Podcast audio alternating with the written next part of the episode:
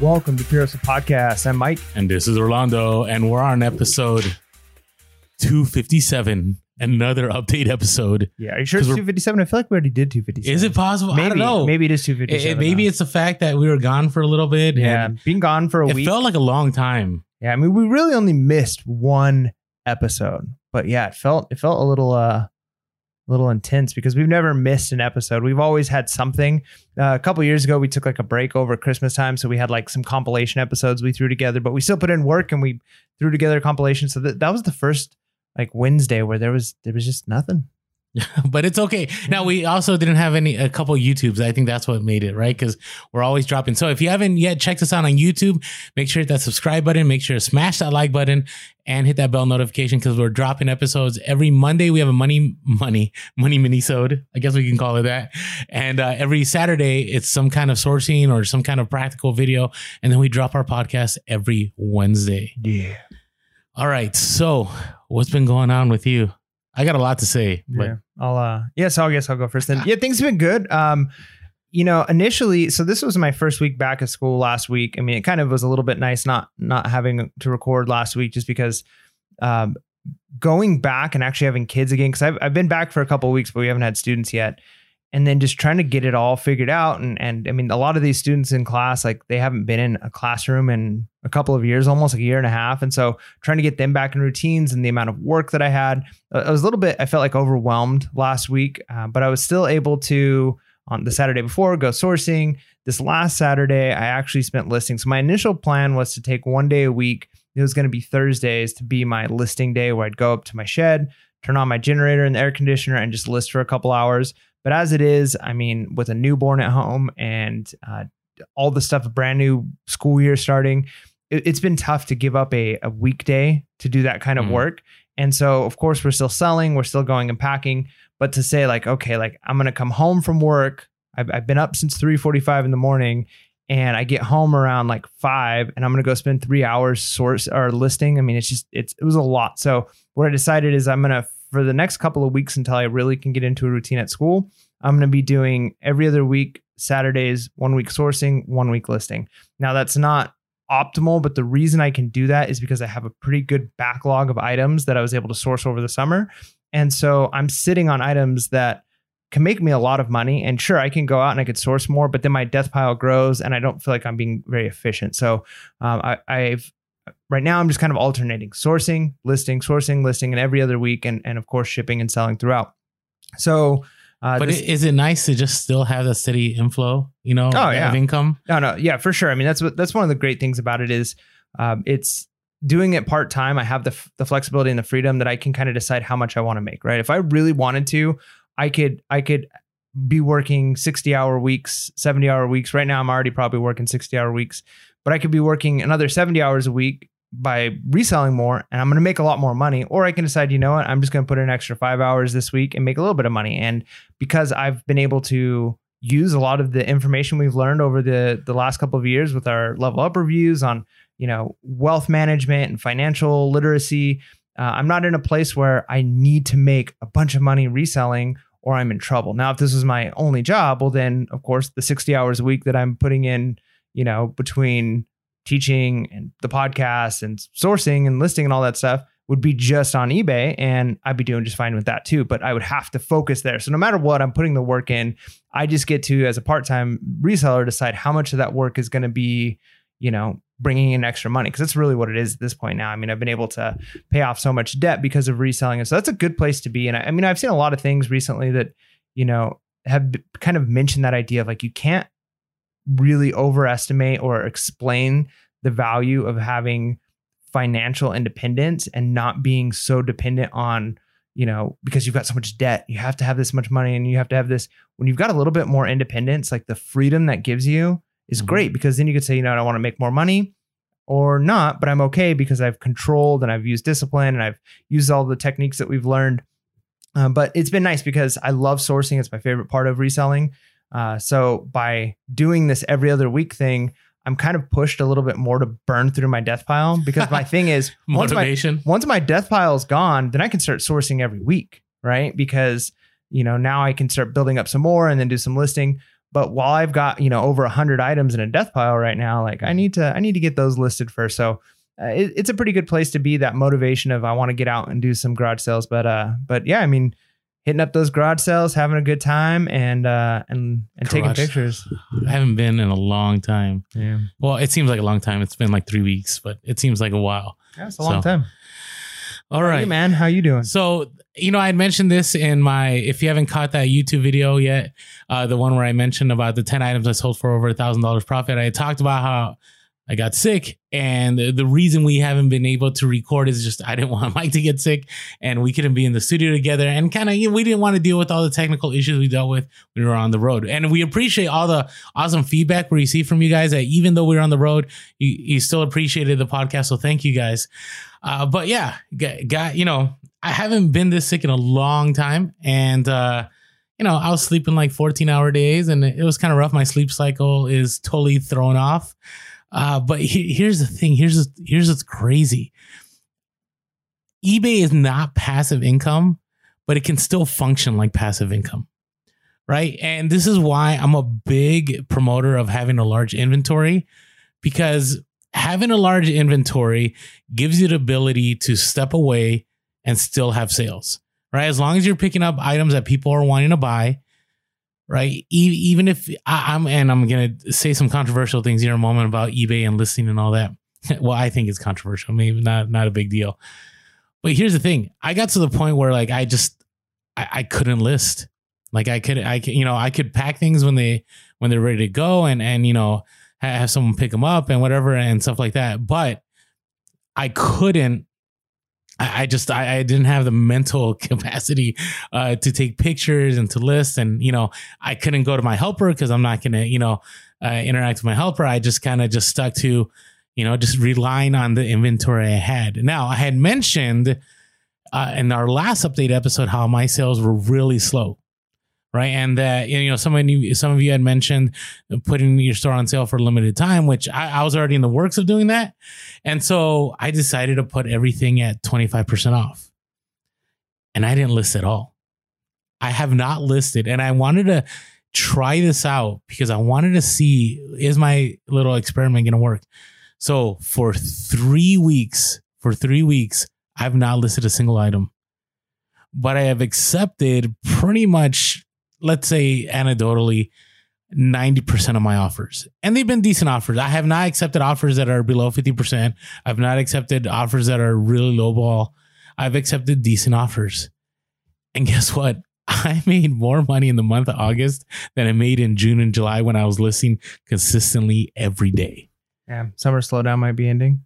Part of it. I don't. He, here's my thoughts on this. I think, I think part of it is that I think. Well, you know, I don't believe in summer slowdown, but I if it were to exist, I think part of it is that that people are now buying, but I think sell through rate is more important than listing. I think this is just the, I have no data except my own experience On anecdotal evidence. Yes. That as long as you are consistently selling items, the algorithm will keep pushing sales, keep pushing sales because eBay wants their fees, right? eBay wants to make money on items that you're selling. And and you know, yeah, the 25% off helped, but I think the fact that I was like, you know what? I just need to make money. I don't have the time, you know, to, to list or the energy to list. I'm just gonna just keep selling. And I just kept selling and I just kept selling. And even once I was fine, I still didn't list. I was like, I am not gonna list anymore. I'm just gonna keep moving and keep keep, you know, accepting offers. And still, this last week had a great week of sales. So I want to let you guys know I, I'm 100%. I I think listing's important. But I think if you had to choose between the two, which is going to bring you more sales, it's accepting offers. It's consistently having sales. It's going to be a, I mean, so for sure, for as far as the idea of like triggering the algorithm, uh, but one of the things is you're not going to be able to accept a lot of offers unless you have a lot of listings. So like one has to come first. well, Like, that's what I mean. You need to have a large yeah, inventory. Yeah, you've you've done the upfront work. I mean, that even goes to that idea of passive income, right? Like it's not passive in the sense of you're now reaping the rewards. It's like it's like a farmer, right? Like you plant the seeds Yeah, yeah, and you water it every day and you take care of the weeds and then like months later you get to like, oh look, just stuff just came out of the ground. Food, I have food. It came out of nowhere. It's like no, you, you put in the work and now you get to reap the benefits. So that is one of the nice things about having that big inventory is you've put in the work ahead of time so that when you have that time of I'm kind of in a bad place, that money's coming in. Well, you know what? What triggered this too was have a good friend of mine who listens to the podcast. He's he's moved to Utah now, and I remember running into him at the post office this past summer, and I hadn't seen him for like three months or so. And I said, "Hey, how are sales?" He's like, "They're good." I'm like, "So you've been able to source and list a lot of stuff?" He's like, uh, "Orlando, I haven't listed in six months." And I was like, "What?" And and this is a full time seller has a house, pays a mortgage, pays bills, but he has a larger inventory. And he's like, Orlando, I I, I haven't listed in six months. I've just been going on the inventory that I have. I've been accepting offers and things have been good. Now he was doing other things. Now he was getting into baseball cards and and uh, maybe crypto and a few other things. But what he was telling me was like, as long as I kept making sales, the sales kept coming. And so when I decided to go 25% off on my on my store, right, and it started working, and once I started feeling better, I was like, and the sales kicked in, I was like, you know what? I'm gonna let this 25% off ride. I'm gonna see how long I can make this happen. So it's been three weeks. I haven't listed and I'm doing well. And and starting today, I am gonna start listing and I'm gonna get back to normal. You know, I've already set up a drop off with with my helper and things are gonna go back to normal. But I want to say this again. I 100% believe sell through rate is more important than listing. If you disagree, let us know in the comments. Let us know your experience. Was there a time that you just didn't list and you just kept selling and it just kept happening over and over and over again? Let us know in the comments. Now, hey, have you used the new eBay coupon thing where you create coupons? You Haven't send done it yet. What about you? So I did. We've talked a lot about it. I mean, one of the nice things. So if you're if you're following us on or supporting us through buymeacoffee.com, it, that's a great way to support us. I mean, we um, we don't have as many ads as we used to have with with the podcast side, and so it's challenging for us to take time out of our day to do this. We have several of our listeners who who really support us by going to buymeacoffee.com and you know paying you know maybe five dollars a month or some sometimes people even choose to do more than that. And again we don't create like extra content. We're not putting our stuff behind a paywall.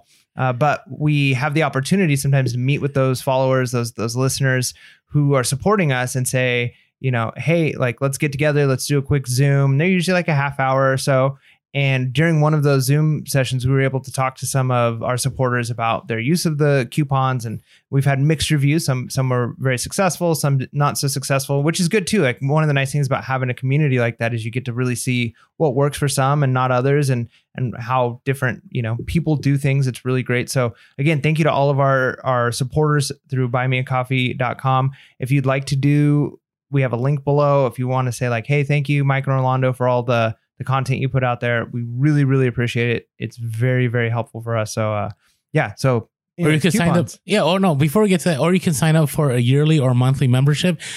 Appreciate all you guys have been signing up. I do believe we are going to have another one this month, another Zoom call. Uh, you know, none of us get sick, everything works out. We should be all good. So, uh, the way that will work is we'll message you guys over buymeacoffee.com. You have to be a member to get that message and the Zoom info. So we're looking forward to another one. We had a larger meeting this last time, so we're looking forward to more people. So if you haven't signed up yet, go to buymeacoffee.com slash pure hustle, or you can go to the link below and you can sign up there. All right. So out of that buy me a coffee discussion was about coupons. So, you know, I decided to experiment. So I decided over Labor Day weekend that I was going to create a Labor Day like sale. Mm.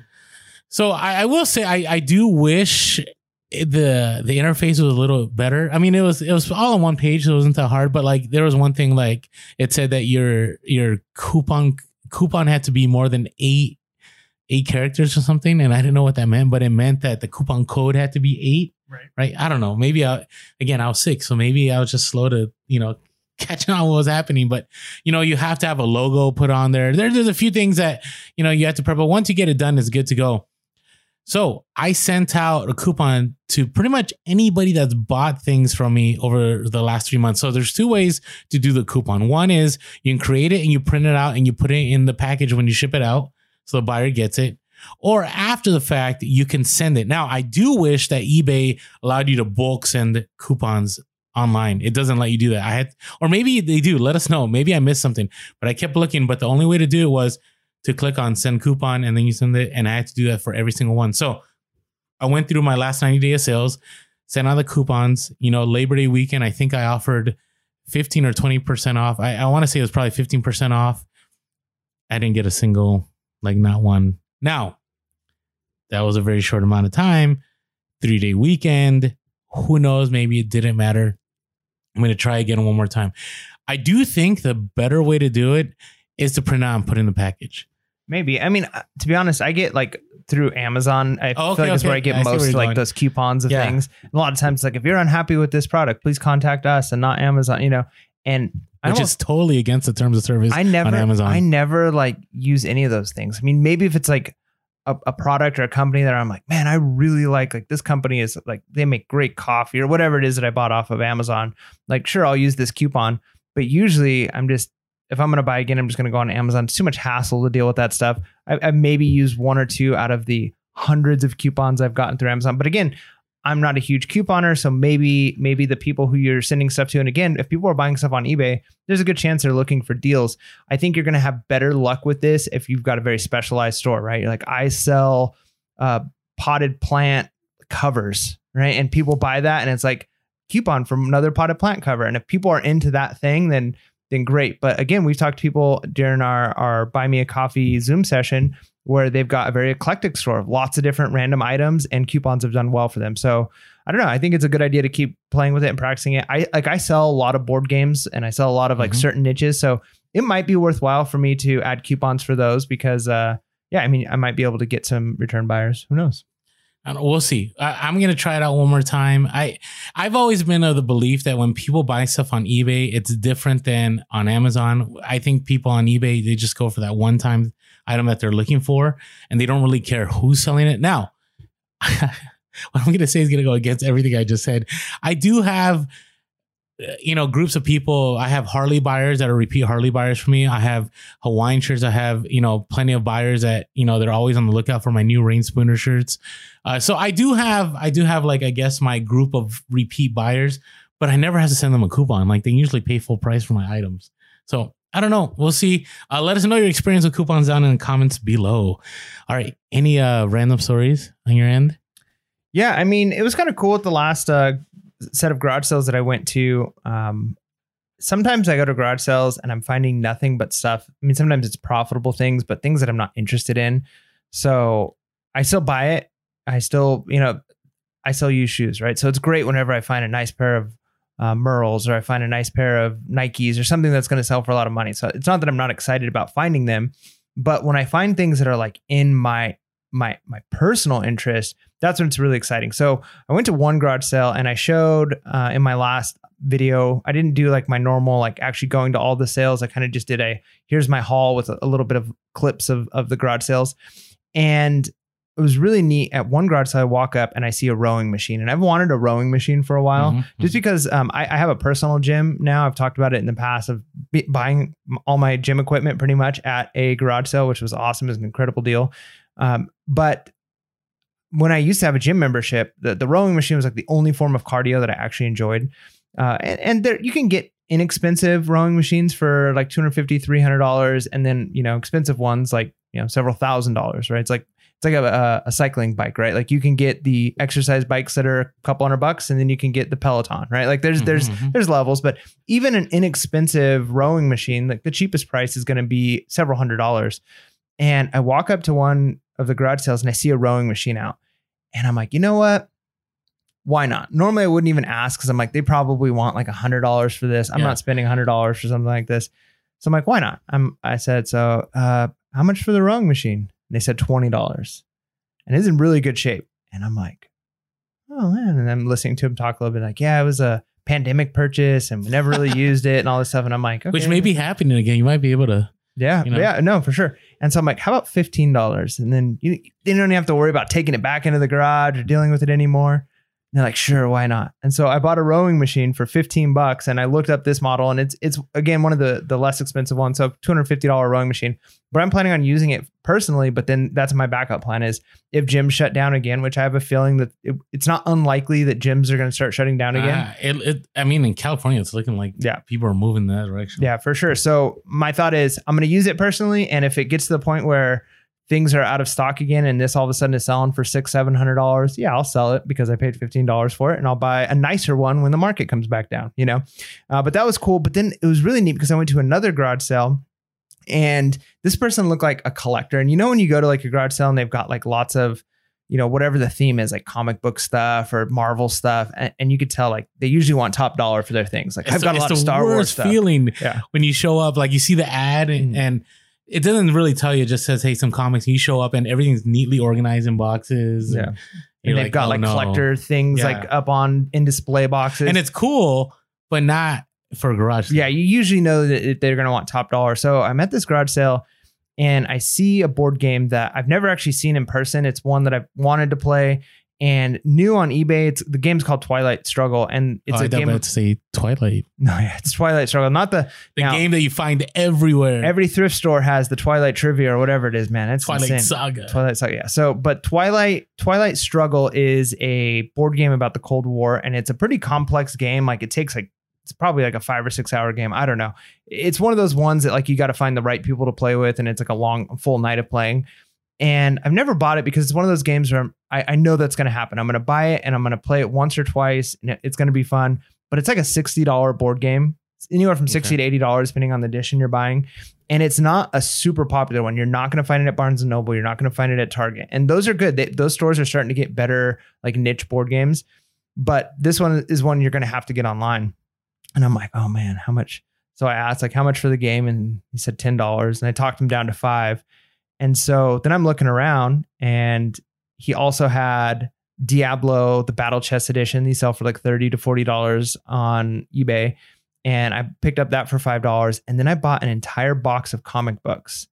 And the reason I bought this box is I don't really know anything about comic books. I mean, I know a little bit, but I'm looking through and I'm like, who knows? You know, they probably aren't worth tons of money. But then I see he's got multiple sets of um, the Ender's Game. So Marvel like did a, a crossover with Ender's Game, which is like one of my favorite books, specifically Ender's Shadow, which is an offshoot of that.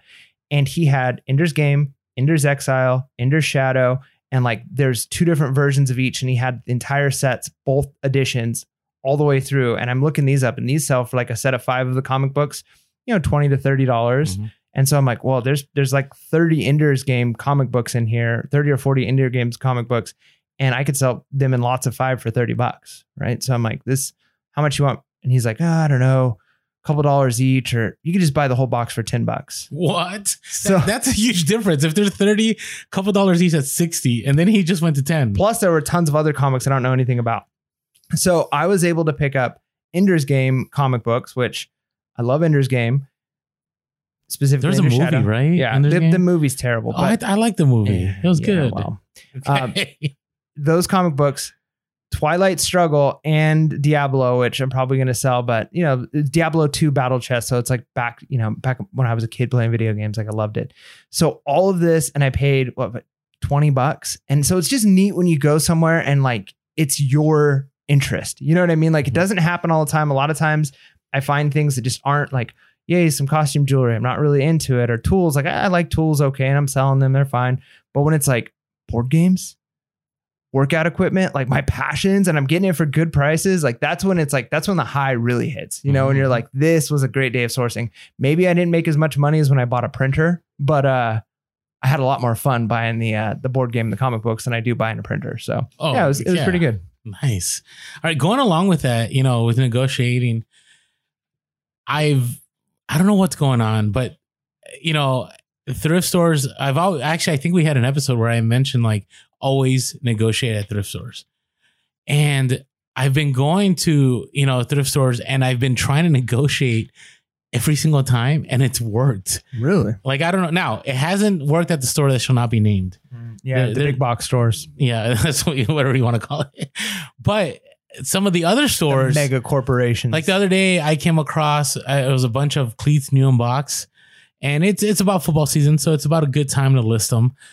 And you know, it, it would have been better like three weeks ago if I came across these, but you know, I this is also you know I had I had picked up stuff previously and made good profits. So and they know me. Here's the thing: I always talk about this. Be consistent. Make sure that people know who you are. One of the reasons I keep my beard, even though sometimes it's unruly, is that I'm noticeable. yeah, it's time to go, man. It's time to go. I, I don't know. I I don't know. Comment below. I know this isn't fair to you, Orlando, but I want to get the interactions up on the podcast, which is why I'm doing it. But uh, comment below. Should Orlando cut the beard or should he keep the beard? the the only problem right now is I just you know I haven't taken care of it as much as I should. So Oh, is that what that smell is? I'm just kidding. no, hey, you know. Anyways, that's a whole nother discussion. When you're sick and you can't smell things, like you got to make sure you take care of yourself. That's right. So, anyways, I'm good now, right? All right. Anyways, so going back to so they had all these cleats in their new box, and I, you know, before I had, had made negotiations, and I just said, hey, you know, if I buy all these out, are you willing uh, to work on the price? And they were about uh, twenty a piece, and they said. Uh, I just put those out. I can give it to you for 25% off. And I wanted 50% off. And I'm like, you know what? Let me let me come back to you. Right? Same. If you catch, I don't know what episode. There's a whole episode minisode that we talk about negotiating where you propose uh, the what you're looking for once, and then you don't say no or I can't. You just go away for a little bit and you come back later, right? And so, you know, I I was like, you know, at the end when I check out my ask again and see if I can work anything out. So, you know, I, I went around, I picked up some other items, and then you know, it was time for me to check out. And I said, Hey, listen, I really would like to purchase these. And, and, you know, she was like, Well, let me check. And so she had talked to the supervisor and, and he's like, Listen, I know you want 50% off, right? But how about if we land at 60%? Deal. Like, why, why would I say no to that? Right. I mean, that's a great deal. And so I want to encourage you guys, like, you can negotiate anywhere. You can negotiate even at the store that shall not be named. Uh, I've had deals there before. I think it's a little tougher. But here's the thing like any store, people want to move inventory. And you're not taking away from that company. You're not taking, you know, let's say they end up helping out, you know, other members in the community. Most of these thrift stores, right?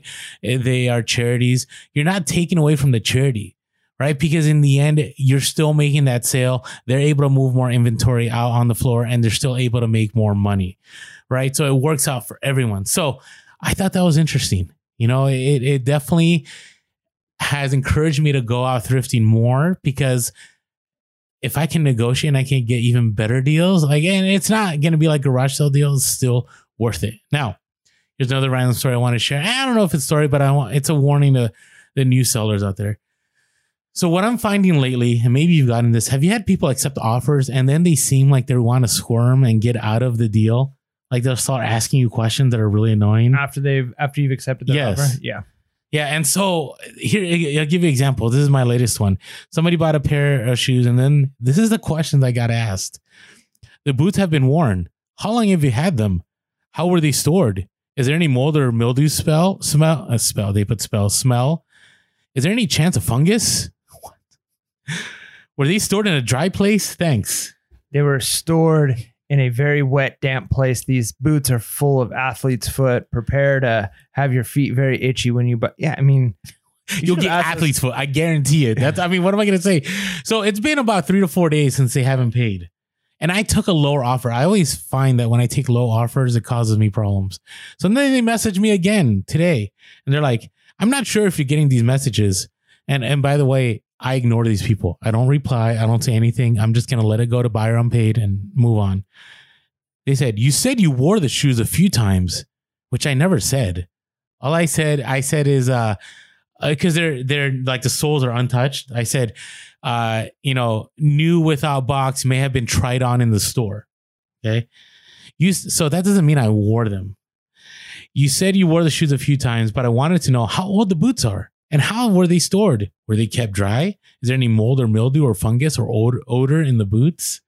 I'm just like, no, like stop. So I always say this just don't respond. Like if they if the purchase has already been made, like unless you really want to go down that road, but I find that those kind of buyers ends up being a return or Now, a cancellation. But I was gonna say, could the the the other problem could be if you don't respond, they end up paying. Now they could leave you a negative feedback for no seller communication, and on top of that, if they get it and they're like, you know what, this does have like if they ask a question and then they get it and they complain that it, you That's know, fair. That's then it's saying. like, well, you know, I asked you and you shipped this, and now I've got to do a return. Now you're stuck paying for a return or something. When so it might be worth if they've already made the the purchase. I would say I would ignore them if they're asking all those questions ahead of time, and it's just not worth it. You know, if someone asks for size dimensions, that's one thing, but if they're yeah, when they go crazy, like you know. Can you smell the under part of the arm? And is there? And it's like, all right, look, okay, this is this is too much. I'm not. You're going to be a problem customer. I'm just not going to. I prefer not to sell it to you. But once they've already bought, I almost wonder if you're asking for problems by ignoring them. Well, I'll add a caveat. Sometimes with those kind of buyers, I will message.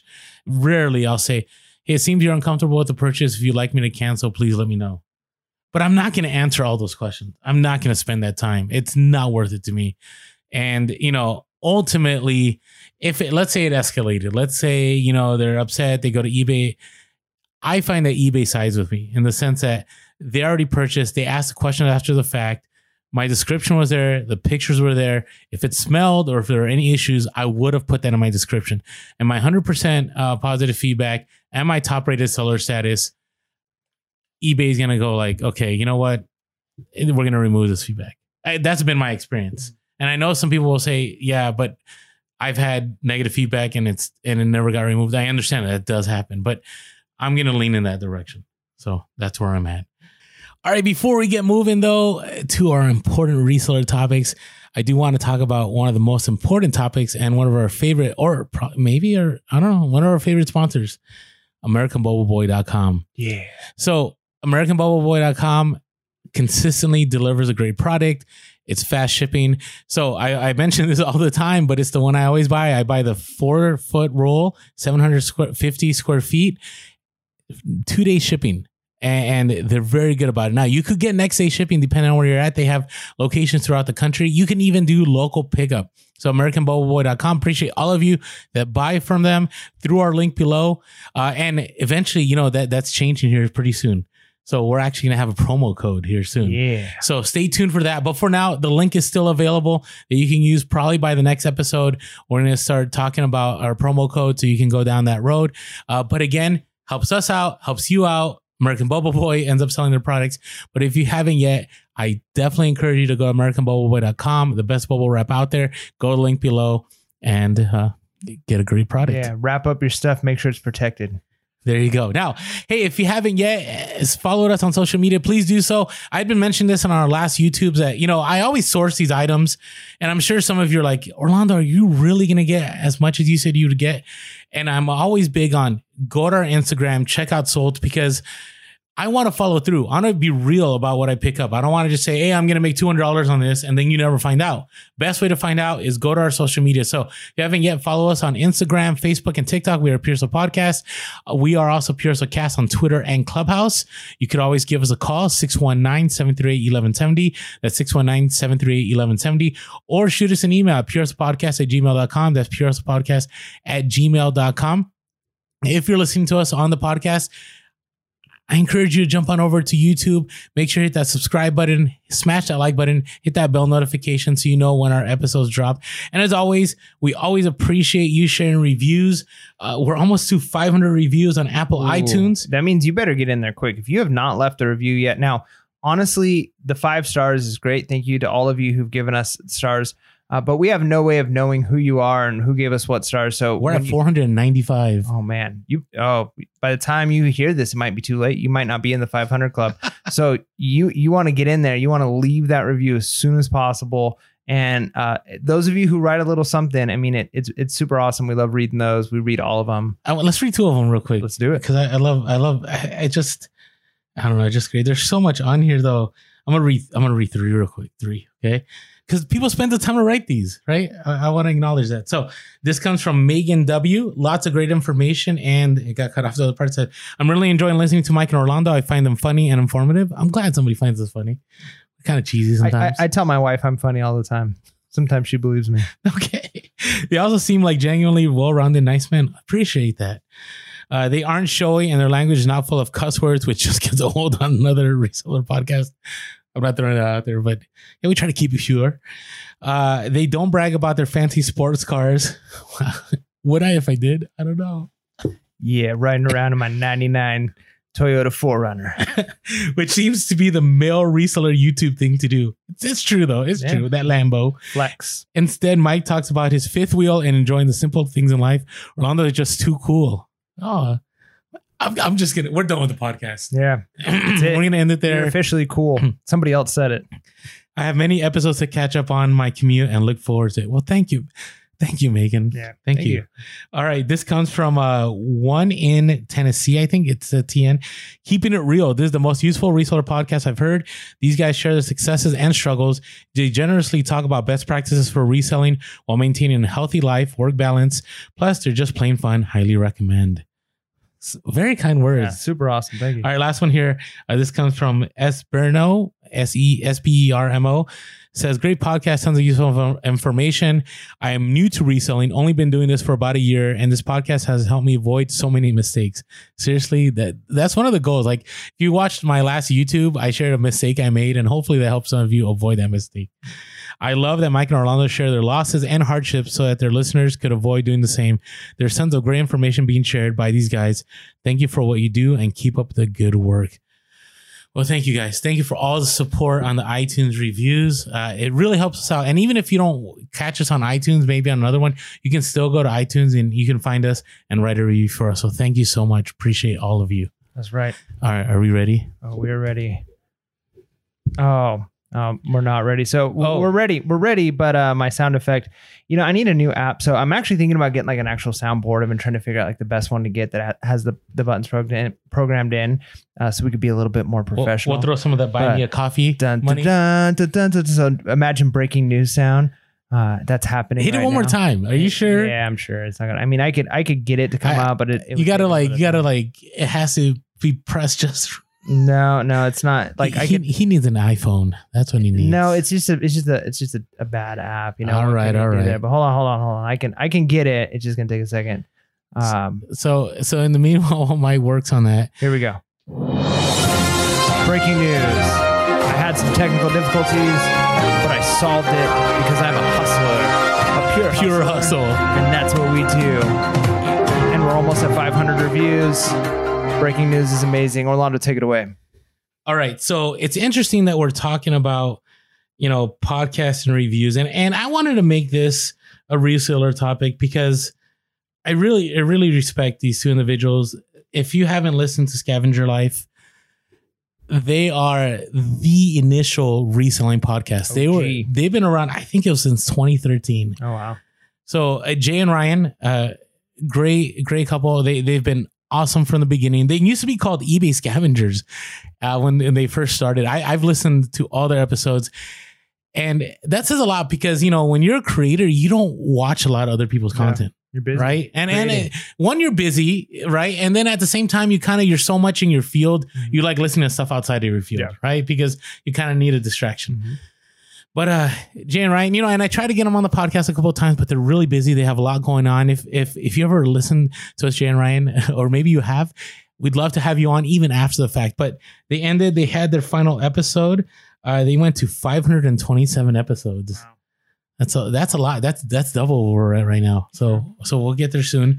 Uh, but you know, they, they basically the reason they they ended the podcast, they had stated that you know eBay is is a smaller percentage of what they do. And he, here's the thing: this is what I enjoy about them, and why I encourage you guys to go back and listen to other episodes because. Like somebody had said in one of the reviews, Mike and I aren't flashy. We're not about, you know, showing you Lambos and and showing you know how much money we make and all this. We're all about documenting what we do. And a lot of you know a lot of the keywords, even in the reselling community, like death piles and listen and forget it, it's from them. Like they could actually trademark. Like they started that language and that whole discussion. They were doing this back in 2013, 14, 15, 16, when reselling wasn't like I find that reselling now is kind of cool. Like it's it's trendy and and they were doing it. I remember uh, one of the things uh, Jay would always say is like, you know, he he can't believe they make some money selling old dirty shoes. right? And they're also they were about that financial literacy and that frugal life. Remember one of the episodes Jay had talked about taking a, a chapstick, a used chapstick and cutting off the end and still using it. And I'm like, hey, gotta be resourceful, right? Anyways, I just want to give them a shout out. I know they they may not listen to our podcast, but uh Scavenger Life, you know, is awesome. They started, you know, they're both tech people and they were selling on eBay and they bought a property. They went out to rural Virginia. They bought a property and then they bought another property and made that an Airbnb. Then they bought another property and made that an Airbnb. And then they bought a commercial property in the town that they're at. And then they started selling coffee. So I think right now, one of the main things that they do is they sell coffee and they do Airbnb. But it's just awesome seeing that journey that it's possible to start with eBay and resell and bring in those other streams of income that Mike and I have always talked about that we do resell, but we have other streams of income and we're always trying to build more. That's part of entrepreneurship.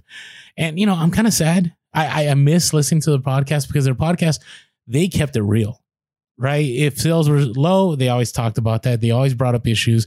They they had their own robust uh, forum on their on their website. So uh, you know, thank you to Scavenger Life uh, for being the trailblazers, bringing reselling to the podcast realm, and just keeping it real during that whole time. So. You know, anyways, if you haven't given a listen, you know, it, it's kind of funny that as a podcast, we're encouraging you to listen to another podcast. But I, again, we're a community and they're real and there's valuable stuff all throughout their episodes, just like you can find valuable stuff in our episodes. So kind of sad the scavenger life is ended, but uh, just want to give them a shout out real quick. That's right. All right. So, cu- and that being said, just uh, Peerless Podcast has no intention of ending anytime soon. So I know there were No, some we people who were a little concerned when Scavenger Life ended, and then we took a week off. It kind of bad timing on that, but uh, we're going strong. We're we're sticking are. around. We we need to make it to the thousand club on our on our reviews. So uh, wow. Yeah. I haven't heard Mike say those kind of things. that's right. And here's the thing, we are the the number one reselling podcast out there. We are the most reviewed reselling podcast out there, and it's because of all of our awesome listeners. So appreciate every single one of you. All right. So some reselling topics here. It's kind of hard to go from that plateau and like, oh, let's talk about some so dumb doldrum news. Hey, so I always encourage people to use eBay's global shipping and also use eBay international standard delivery. And this is why. So right now, as a result of, you know, things that have been going on with the sickness that has plagued our world, uh, there's no more USPS shipping to Australia. But per eBay, eBay is still willing uh, to do. They, they're not still willing. They still have a some kind of you know I don't know relationship with the post office that they, you can still sell things to Australia. Now, the reason I say that is I get a lot of good sales to Australia global shipping. Right, Australia. I think they just started Amazon. Maybe I'm wrong. Those of you that are from Australia, we have a, a lot of Australian listeners. Let us know, but they don't have as many platforms to buy from. Right, eBay I think is the main uh, platform. And so if you haven't done global shipping, make sure to turn that on. Make sure you have international standard delivery because there's a lot of good sales that go to Australia. Right. So have- when's the last time you can you remember last your last Australian sale? No, I mean I Put get you 'em. on the spot right now. I, I get them every uh, a couple times a year. I'm I, they're usually good money. Yeah, I mean any any global shipping sale is usually a higher end item.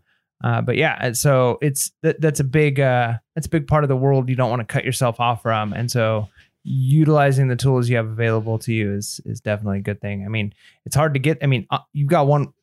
Australia's an island, right? Like like it's kind of it's on its, It's own. It's a continent, Mike. Uh, well, I'm yeah. sure. it's it's it's it's kind of surrounded, so it's it's harder to get things there. So if if if it gets more difficult, if your options of getting things there get less and less, but you're still able to do it through eBay, that's a win. Agreed, agreed. Now, talking about shipping, so we've talked about pirate ship a lot.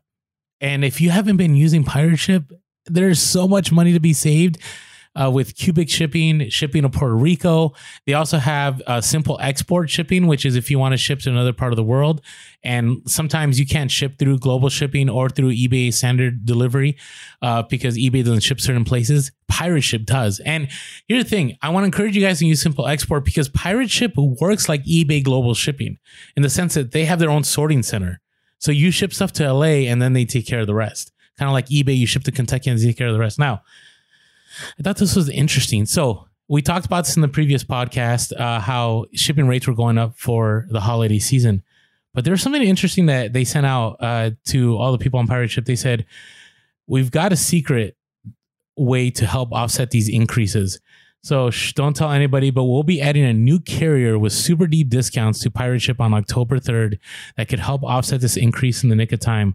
Unfortunately, we can't share any more details until then, but rest assured, it'll help you save a ton. You'll be able to start shipping with them instantly. Stay tuned for more info soon. Who are they currently not shipping to? Can you do FedEx through? No, you can only do USPS. So yeah, I wonder if it's UPS or FedEx. I mean, we're, we're only guessing at this point. I, I would hope it's one of those. two. DHL. Yeah, I'd I'm hope it's on DHL. Um, so, but yeah, I mean that's that's some good news. I mean, we just kind of gave out the secret. Man, they were they trusted they trusted you with that secret. No, they said that, that email to everybody. I was like, what? But here, here's why I'm encouraged by this is that sometimes you'll you'll you'll go you'll on eBay, you'll end up, you know, you want to ship something out. And they do have a great, you know, deal with FedEx, you know, especially when it comes to like uh, home delivery and second day air. And they do have a great deal with UPS. But sometimes you go to pirate ship and you can get that better deal right? I had talked about in the previous podcast, I shipped out something to Puerto Rico for $120 less than it would have been on eBay on pirate ship. It's a lot of money to be saved, right? And so, you know, we do know over the holidays that slowdown is a real thing, especially when it comes to first class. And so if if pirate ship can get you a deeper discount than eBay, or maybe just creating that competition causes eBay to negotiate a better deal is definitely worth it. I, I what I like about pirate ship too is that it, it's just I don't know. It's just all self-contained. Like it's it's import. You can import your listings from eBay. It's real simple. You don't have to do any tricky stuff. And remember, I also sell like for example on Bonanza, right? And on Bonanza, I find that I ship all my stuff through Pirate Ship, and it's cheaper for me to go to Pirate Ship. So it's nice because if you sell on other platforms, you know you can only do USPS on Pirate Ship. But now, let's say they open up FedEx, that's going to bring in a lot of savings. So keep an eye out. If you don't know about Pirate Ship, go to pirateship.com. We are not paid by them. I've tried to get them to sponsor us. They haven't, but it's okay. We want to be real. We want to be able to share things that will help you make money and help your bottom line. So check that out. All right, here, here's another thing. I, I had mentioned this before. So to me, Amazon is the way to go for Q4 right? And you're still, we're still in that sweet spot right now that if you haven't done anything Amazon, and now is the time to learn. But Amazon, the latest is that they are extending like their fleet of Prime Air, so much so that they're to be competing even more with FedEx and UPS. Remember, they had that relationship with FedEx, and then I truly believe they just used it to try to learn what FedEx was about, and now they do their own thing. So. Yeah. They're a logistics company. I mean, it makes sense like that they would be able to do the transportation of their items well because they do the storage of their items well because that's what they are. They're a logistics company that knows how to utilize information well and to create, you know, systems. I just maybe this is just me personally, but as it is right now when I buy something on Amazon, I hate when it comes delivered by an Amazon driver. Like I feel like? I feel What's been your experience? well, and maybe it's partly because of like the like I, I have a, a base. It's not a PO box, but it's like similar to a PO box things go Okay. to, and so their timing it's always different, right? Like I know pretty much guaranteed if it's coming through UPS when it's going to come, if it's coming through FedEx when it's going to come, if it's coming through the post office, if it's coming through Amazon, they might not show up until 10 or 11 at night and the store that takes my stuff is closed then right and so their their timing is way off also when i before i got a a, a box that i had stuff sent to and i was you know in, in like a normal house as it were i would say almost every time something got shipped to the wrong place like they'd give it to a neighbor across the street i mean one time that happened where it was an amazon driver they dropped it off at a house across the street and i never talked to those neighbors before they're you know, I've never really, they were like a catty corner a ways away. And they took the picture. I mean, luckily they do that sometimes, but they took the picture of them dropping it off. And I was able to like determine based off of the plants, like what house it was. I was walking my up and down the street and I'm like, so I had to knock on someone's door and like, I think you got a package that belongs to me. So I, I haven't had the best experience, but again, part of that was they were hiring like people part time to like drive their own vehicles and drop stuff off. Now, I guess it's a little bit better probably if it's uh, actually you know one of their prime trucks, and so they're they're they're probably a lot better now than they were then. But I just hope that it's not the same thing with the airlines that they've got it figured out first before they start doing this. Next thing you know, it's like, well, you know, airplanes are late. Well, I'm just I'm encouraged because last Q4 the problem was that Amazon had so much delayed shipping that it did help if you sold on eBay, you were able to ship things out faster than Amazon could ship things out faster. So hopefully this Q4 they end up being the king of shipping and so if you have FBA, your stuff is going to get there on time and you're just going to end up making more sales. So keep an eye out for that. All right, so I thought this was I wanted to share this. This was an interesting one. So IKEA now has a buyback like program. Hmm. So how many times have you gone sourcing at garage sales and there's IKEA stuff? Yeah, all the time. All the time, right? Yeah. And you usually don't want to pick it up because either you don't have the space for it or you know, it's like it might take a while or maybe, you know, it's eh, whatever there's multiple reasons. Well, now IKEA has a buyback program. Now, part of their buyback program, let me explain it real quick how it works. Start by filling out the form below. So there's a form that they have to get emailed a quarter of your buyback value. Please bring a copy of your quote, buyback number, and your fully assembled furniture to IKEA. Uh, Con, well, this is a different. It's a town, so this is this is a pilot program, so it may not be in your town yet. Uh, where a coworker will assess your furniture's buyback value in person. When you buy back, you will get store credit, and your furniture gets a second life in the as is department. Hmm. So the reason I bring this up is, hey, if you're constantly coming across IKEA stuff, you have an ability to quickly offload that IKEA product. Right. And if you like IKEA items, I IKEA is one of those things that I think they have some good stuff, and then there's other stuff that just takes way too long to build. Well, one of the, yeah, well, one of the things with IKEA is it's cheaper stuff usually because one you have to build it yourself, Mhm. and you and it's not most of the time. I mean, they have some higher end stuff, but most of the time it's not the highest end stuff. Like I always figure, like IKEA can only make it to like one move if you're lucky. You know, even moving around your house, sometimes the furniture kind of gives out. So I, I almost wonder if like what what is the buyback value going to be? Because if yeah, you find a dresser that's an IKEA dresser that costs hundred dollars new in the store, and you buy it for ten dollars at a garage sale, is the buyback going to be fifteen dollars for this item? You know, what I know, mean? I know, I don't know. who I just thought I'd throw it out I there. mean, it's cool. It's it's an an option. That I mean, that might even be that potentially could be a job for somebody, right? Basically, you got a truck, you're driving around, you're picking up people's old IKEA stuff and taking it in.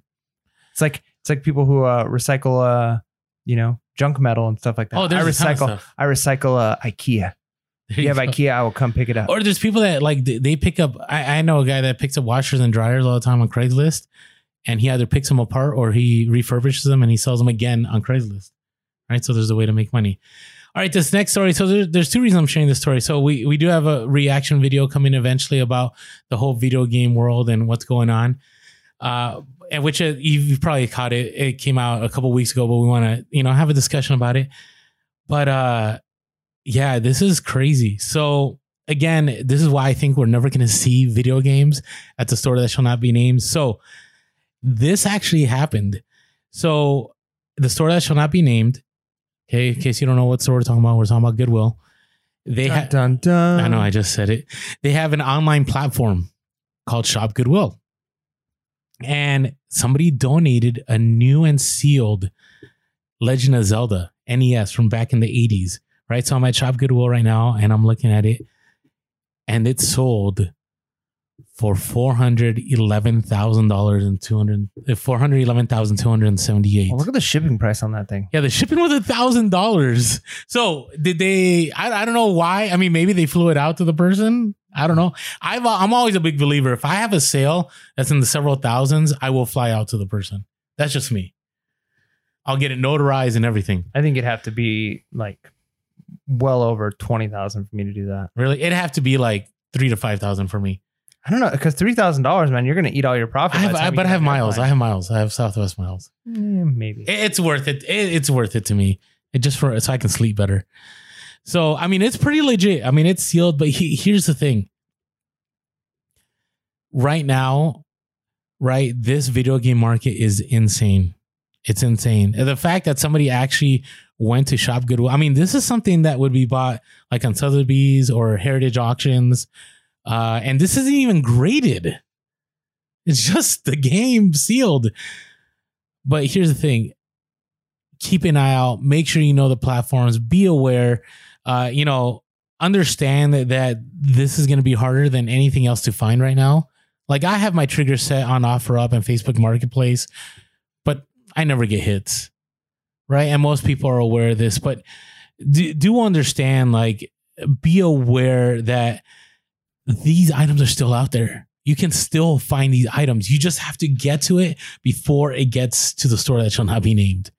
Right. And how can you do that? Uh, Mike and I have talked about, we got to say the upfront prime, prime time treasure of putting ads, right? Putting ads on Craigslist, putting ads on Facebook Marketplace that you're looking for certain items. Your goal is to get, like the other day, I was on, I was looking for garage sales and it said, if these don't sell, I'm just going to donate all this to the store that shall not be named. It didn't say that on the ad, but you know. And I thought, why not get to that person before the garage sale ever hits and say, hey, you know what? I know your goal at the end of the day is to get these all to the store that shall not be named. Why can't why just let me buy it all out? Right? You don't have to set up in the morning, you don't have to get up early. And and you are that person before it ever gets there. So, anyways, and keep an eye out. You never know when you're gonna find this out. I can't believe this. Like, I think I had like three versions of this game new when I was a kid. Because you know, sometimes the cartridge, like mm-hmm. things messed up. Just crazy. All right.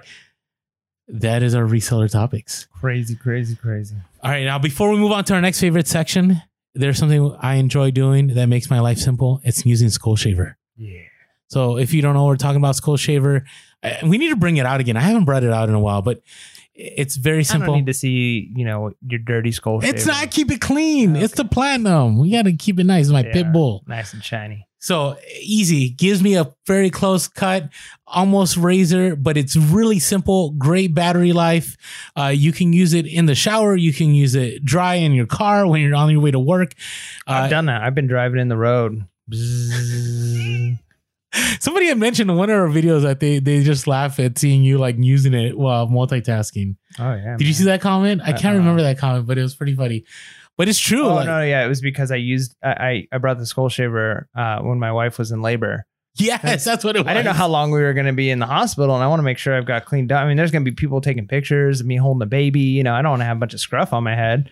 So yeah, the the the the mental image they got is like her pushing and like me, you know, push, count. I'm counting down one, two, and I'm zzz, got got to keep. But that's how versatile and that's how awesome Skull Shaver is. So if you haven't yet, go to skullshaver.com, the link below, use our promo code PURE to get a discount. Great product. I use it every other day. I don't use it every day because I don't need to. It gives me such a clean cut, but I do like the very close uh, shave. And so I use it every other day. And it's super easy to use. So again, skullshaver.com, promo code PURE, P U R E. All right. Are you ready for our next segment? Yeah. We're going old school with this one too. This is one of our original recordings of it. Nope. If we can get it, oh man, we are. sh- We need to get that soundboard. Yeah, I'm, I'm gonna. So if, if one of the reasons we ask people to support us on like buymeacoffee.com is when I got to buy like a soundboard to to make better stuff. Uh, so we'll just do it. Uh, bo- bo- bo- bo- bolo. And then my part is, what's your bolo? What's my bolo? All right. So my bolo is, and we've mentioned similar things like this before. Should we explain what bolos are? Maybe we have new listeners. Yeah, so it's a, a term that is be on the lookout. So it's things that you should be when you're at garage sales, thrift stores, retail arbitrage, types of items you should be looking for, specific items. And, and with our bolos, we try to be both generic and and specific. So sometimes we give you like this is the brand, the model, the whatever, and other times it's here's a, a category and what to look for in that category. So uh, for me, manuals and specifically car manuals. Now, what's really good about car manuals, so I I sold just recently like a 1998 Sebring car manual, right? And the reason why these sell, and you can usually pick them up really cheap, a lot of times at estate sales or garage sales. State sales, I usually do really well, especially if it's somebody who's you know got several cars and they just got a bunch of car manuals. Because if people are going to be working on these, a lot of times it's like parts they need, you know, they want to know how to do certain things on it. And if it's an older vehicle and it's not really popular, like a car like mine, I have a, a 99 4Runner. There's like a cult following for some reason with this model of car because I mean they're good cars, but mm-hmm. we didn't know when we bought it like how many people like that year of car. So it's not difficult to work on that car because if you, all you have to do is search online and there's tons of information. But if you've got a 1998 Sebring or whatever, like there's probably not a huge dedicated community to working on that car. So the manuals become very valuable. And again, you, you can pick these up, you know, 25 cents to a dollar, and they often sell for 20 or 30 bucks. And so they're easy to ship. I ship them media mail. uh, even manuals for things like sewing machines. Uh, any kind of manual to something, if it's older, does really well, especially if, like I said, it's specific to a type of model. Now, it might be a long tail item.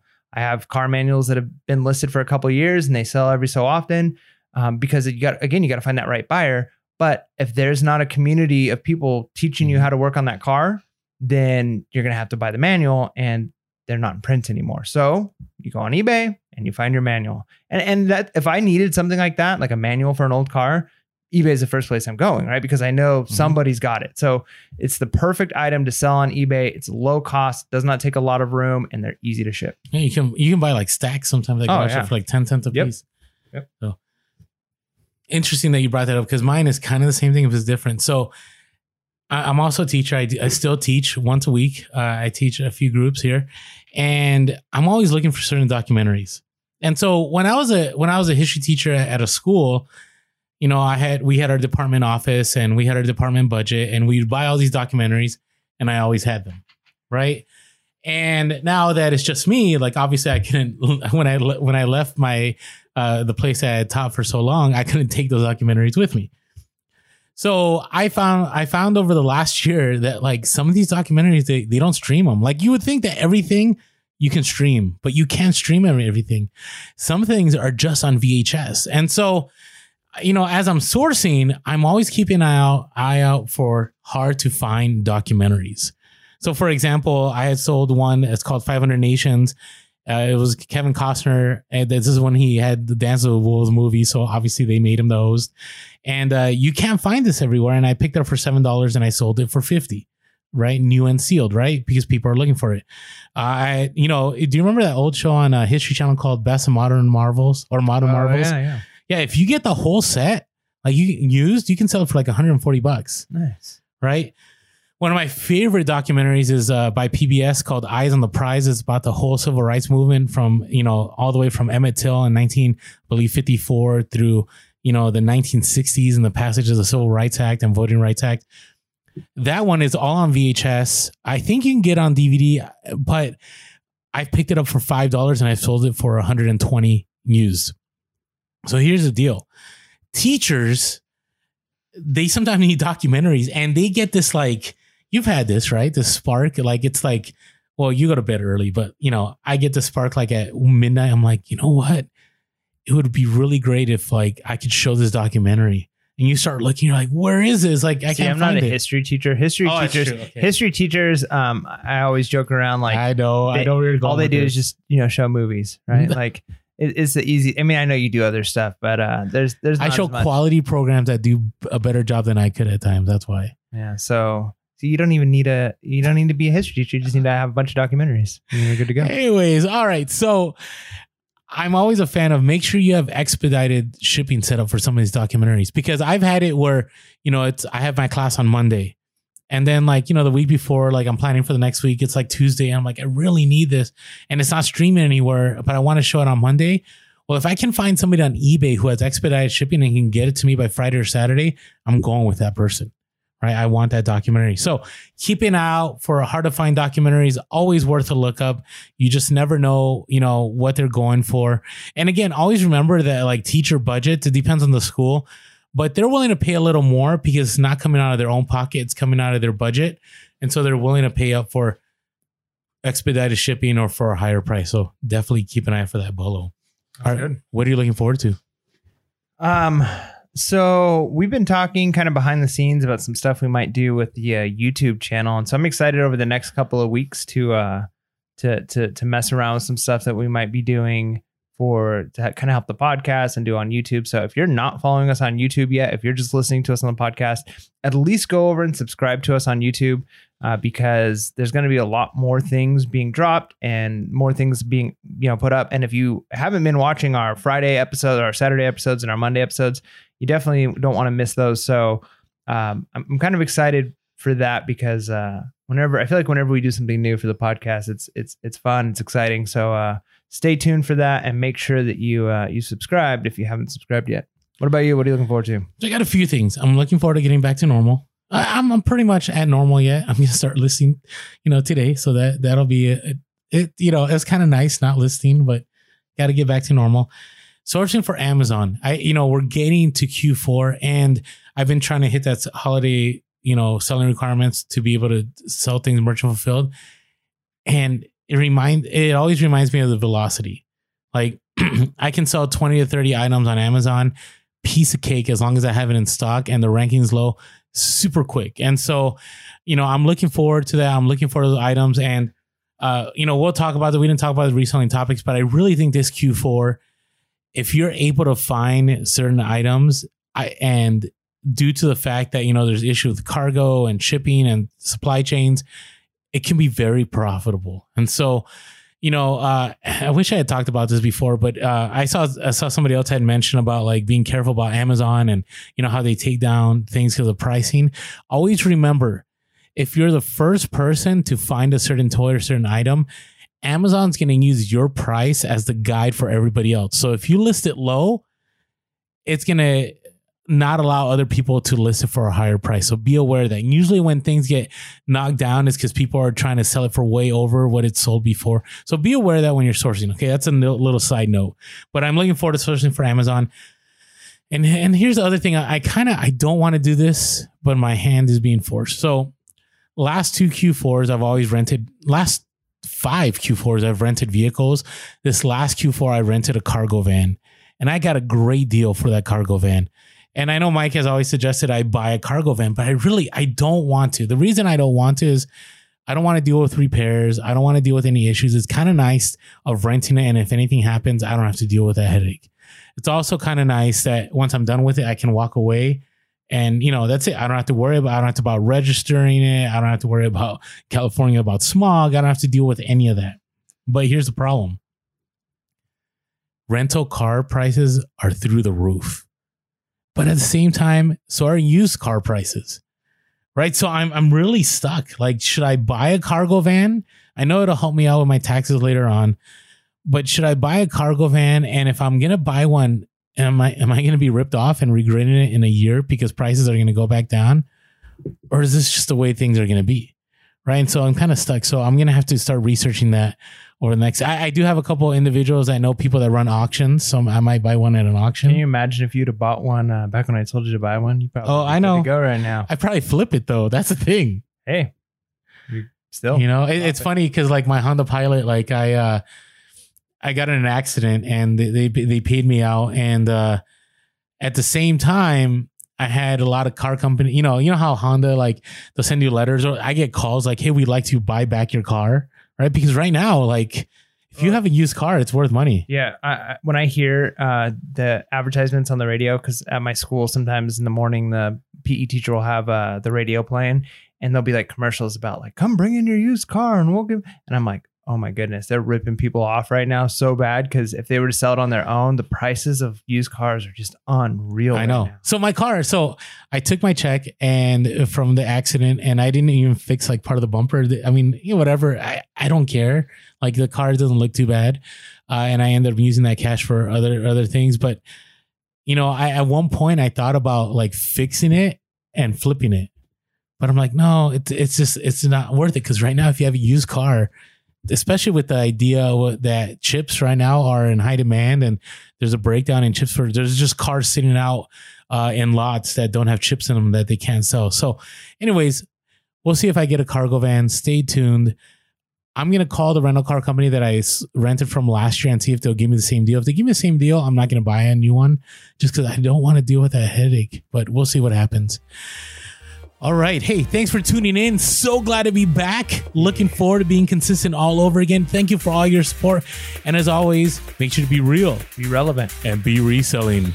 Blades. Peace.